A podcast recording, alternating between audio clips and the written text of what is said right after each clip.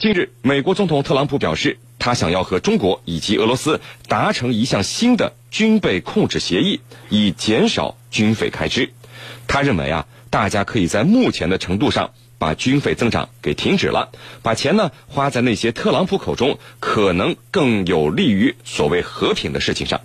那么呢，是您看了一下最新的世界军费排名，美国的军费是排在他后面十二个国家加起来之和。也就是说，特朗普想保持住美国永远加绝对的遥遥领先，不让中俄再有任何新的发展。那么，如果特朗普耍无赖，用一些手段逼着中俄和他谈这个问题，中俄会如何来见招拆招呢？特朗普为什么只让中俄来控制军费，而绝口不提其他任何国家？我们和您一起来聊一聊这个话题。袁教授，呃，那么。过去啊，从二战开始，美国有没有和德国提出过彼此控制军费？冷战时期，美国又有没有和苏联提出控制彼此的军费？冷战结束以后，美国有没有让欧洲国家来控制军费？请您一并来和大家回顾一下。好的，那么二战中啊，德国的军费开支是十分巨大的。在战争期间，那么德国的军费开支在呃它的呃国民收入中呢？呃，高达了百分之六十到百分之八十，呃，当然，同期美国的军费占比也不低，呃，从公开的资料显示呢，一九四零年美国的军费是二十二亿美元，到了一九四四年，它就增加了三十八倍，达到了八百七十四亿美元，占比呢也有百分之二十四上升到了百分之八十八点九，所以说二战期间啊，控制军费只能是说说而已的事情，实际情况是不可能减少军费开支的，呃，战后呢，德国被解除了武装。只保留了少规模的防卫队，呃，失去了国家的主权的德国呢，也丢掉了军事上的负担，呃，他实行国民经济的非军事化，全力呃进行经济建设，呃，后来呢，由于冷战的需要，那么东西德呢分别被重建了军队，呃，但是军费开支呢一直都不是很高。冷战结束之后，德国统一，成立了统一的联邦国防军，不过德国的军费开支一直达不到北约要求的占到 GDP 的百分之二的底线。因此，对于德国，美军不仅是不要求他控制军费开支，相反呢，是极力的鼓动他增加国防预算，为北约尽更多的义务，为美国分担更多的欧洲防务的责任。那么，冷战结束之后，美国不仅对德国提出了增加军费开支的要求，对欧洲的其他国家，你像英国、法国、意大利，都提出了类似的要求。呃，我们知道，二战结束之后呢，由于冷战铁幕的拉开。英法德意等欧洲国家为了自身的安全，纷纷，呃，投入到美国的保护伞之下。那么，美国通过建立北约，在欧洲实现了对苏联的这个制衡和对欧洲防务的控制。那么，而欧洲国家呢，也由此长期享受到由北约集体安全机制带来的安全红利。因此啊，他们的防务开支一直保持在一个较低的水平。冷战结束之后，随着北约的东扩。欧洲国家的安全压力呢，更是随着与俄罗斯的安全边界的东移啊而逐步骤减。呃，再加上金融危机和欧债危机的冲击，欧洲国家呢更是缩减了他们的防务开支，国防预算长期达不到美国要求的呃在 GDP 中占比百分之二的这个目标。所以，美国让欧洲国家控制军费，不是让他们削减，而是让他们增加。那么，增加。欧洲国家的军费呢，才是美国对他们的要求。呃，是您，陈教授，呃，在您看来啊，特朗普突然提出要和中国与俄罗斯控制军费，是不是心血来潮随便说说的？未来他又会不会用一些手段逼迫中俄来就这个问题与美国进行谈判？说说您的看法。好的，这次特朗普所说的原话是这样的：说他有兴趣啊，和中国以及俄罗斯达成一项新的。军备控制的协议，以便呢减少军费开支。他还说，呃，过去啊制造了大量的武器，惊人的武器啊，未来呀，我们要把它把这个钱啊用到和平事业上去。这是他的原话。那么他的原话呀，我可以做四点解读。那么第一层意思就是说，我想和中国和俄罗斯。达成一项军备控制协议，大家都不要把钱花在武器制造上。第二个意思呢，就是从过去到现在，我们造的武器太多了，而而在和平事业上投入的钱太少了。第三个意思呢，就是现在呀，我们美国要和中国和俄罗斯三个大国，我们联起手来，我们进行自我约束啊。第四个意思就是从过去到现在，我们对和平忽略了，我们在和平上投入的资金和费用远远不如造武器。这是他的，我对他的一个原话的解读。乍一听啊，哎，这个人好像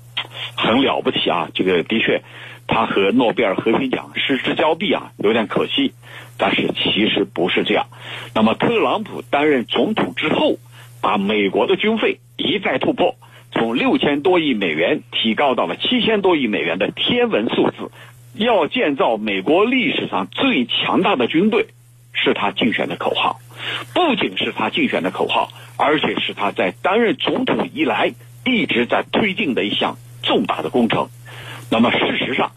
美国正在一系列重大作战装备系统的研制，从最先进的航母、核潜艇、战机、小型核弹，到组建晚军、太空军，全面研发、制造、使用的军事装备，可以说人类历史上最先进、最强大的超级军队。在特朗普的治下，很快就会呼之欲出。他的目标就是要打造一支全球力量最强大、技术最先进、规模最庞大的国家军队。在军队的建设上，他绝对不是花小钱、小气的人，而是要舍得大投入、花大钱的一个政治狂人。因此，从这里来看，绝对不是特朗普在一些问题上，在军事问题上。有了一个根根本性的改变，而是他要虚晃一枪，以此来掩盖他的真实目的。所以，对于特朗普的这种做法、讲法，我们要保持高度的警惕，要不然就会被他的假象所迷惑。那么，他会不会用一些手段来逼迫中俄跟他谈判呢？我觉得他还没有这个能力，因为中国跟俄罗斯。都是独立自主的国家，有着完全的主权的国家，是不可能任凭于听凭于他的这种胡诌的。主持人，好的。那么袁教授，这次美国提出要和中俄一起商讨控制军费增长啊，却忽略了排在第三位的英国、排在第四位的印度，以及和俄罗斯军费相差不多的法国、日本、德国和韩国。特朗普这种选择性的这种失明，原因是什么呢？好的，呃，我们中国人有句俗话叫“听其言，观其行”，也就是说啊，对于一个人啊，我们不仅要听他说什么，更重要的是要看他在做什么。呃，对于一向言不由衷、呃，说话喜欢信口开河的特朗普更是如此。呃，刚才陈教授也分析了，呃，特朗普的这种说法之下的这种假象。呃，特朗普这次呢说要和中俄共同商讨控制军费的问题，其实呃有一个很重要的原因，就是要为美国高企的军费开支找一个借口。并非是真心的想和中俄商讨控制军费的问题，呃，众所周知啊，美国的军费开支是中俄的数倍之巨。刚才您也提到了美国军费开支的这个巨大，呃，今年啊，它更是通过，呃，通过了创下历史新高的七千六百亿美元的二零二零年的国防预算。如果说特朗普真的想和中国和俄罗斯谈控制军费的事宜，呃，他肯定应该是不会这样做的。那么拿和中俄谈军费控制来说事儿，无非是想。告诉世人，美国增加这么多军费也是不得已而为之的。呃，你看中俄的军费这么高，对美国的国家安全构成了威胁，所以美国当然要增加军费。呃，来自中俄的威胁是美国增加军费的一个重要理由。这也是美国只拿中国说事，呃，俄罗斯说事，而不和这个呃同样增加军费的印度、日本、韩国等国呢，呃，进行呃军费控制谈判的这个呃一个选择性失明的原因之一。因为在美国人看来啊，呃，这些国家要么是准盟友，要么是盟友，并非是美国的威胁。当然，不需要和他们谈什么军费控制的问题。呃，更重要的是呢，在美国看来，他还是希望这些国家能够适度的增加他们的军费开支，使这些国家呢可以呃，在美国围堵遏制中国的全球战略中呢发挥更好的作用。不仅如此啊，呃，奉行呃美国优先的特朗普啊，还希望你像英法德意。这些欧洲国家，包括日本、韩国呢，这些亚洲盟友，能够更多的出钱为自己的安全买单，以减轻呢美国的负担。所以在这样的情况下，美国是不可能和这些国家提控制军费、削减国防开支的事的。啊，是您，陈教授，如果真的有一天这个美国方面耍无赖啊，用一些手段非正常的手段，一定要就这个问题来和中俄谈，您认为这个中俄会不会谈？我们又会如何来把美国的这个损招给破解了呢？可用的方法多不多？呃，请您来说说您的看法。特朗普的这一项提议啊，它有一个很恶毒的地方，在哪里呢？就是美国他已经把军费提的那么高，那么他现在说我们大家一起停下来，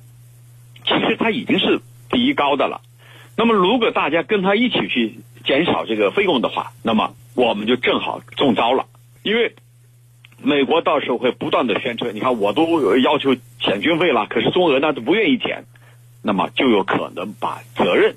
推到我们的身上，这正是特朗普为什么要硬拉中国和俄罗斯削减军费的一个根本的目的啊！如果中俄不愿意，那么他又会说：“你看，我现在我也没法减，因为中俄不减，我也不减了。”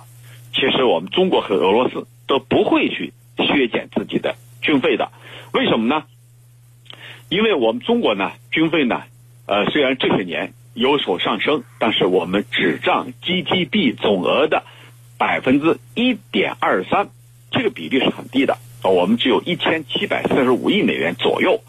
而俄罗斯的军费开支呢，它达到了 GDP 的百分之百分之三点五，这是非常高的。而我们呢，由于我们面临着一系列的挑战，刚才袁老师也讲的，我们军费在过去是比较低的，军事力量。我们还没有到达一个跟我们大国身份和地位相匹配的程度，我们还面临很严峻的挑战，比如说国家还没有统一，比如说我们周边还面临很多领土、领海的争端，这些都需要我们要保持一支稳定的军队，还有呢，要有一个持续上升的军费的投入。那么，对于说破损特朗普的这一招有没有？有，那就是我们根本不跟他一般见识。我们根本不去回应他的任何呼吁，因为他的呼吁是站在美国的国家利益的基础上的，跟我们根本没有办法放在一起来评论这件事情。我们做好自己的事情，按照自己的既定方针，坚定不移的实现我们的强大的国防。只有这样，才能以不战而取人之兵，来维护我们的国家主权和领土完整。主持人，好的。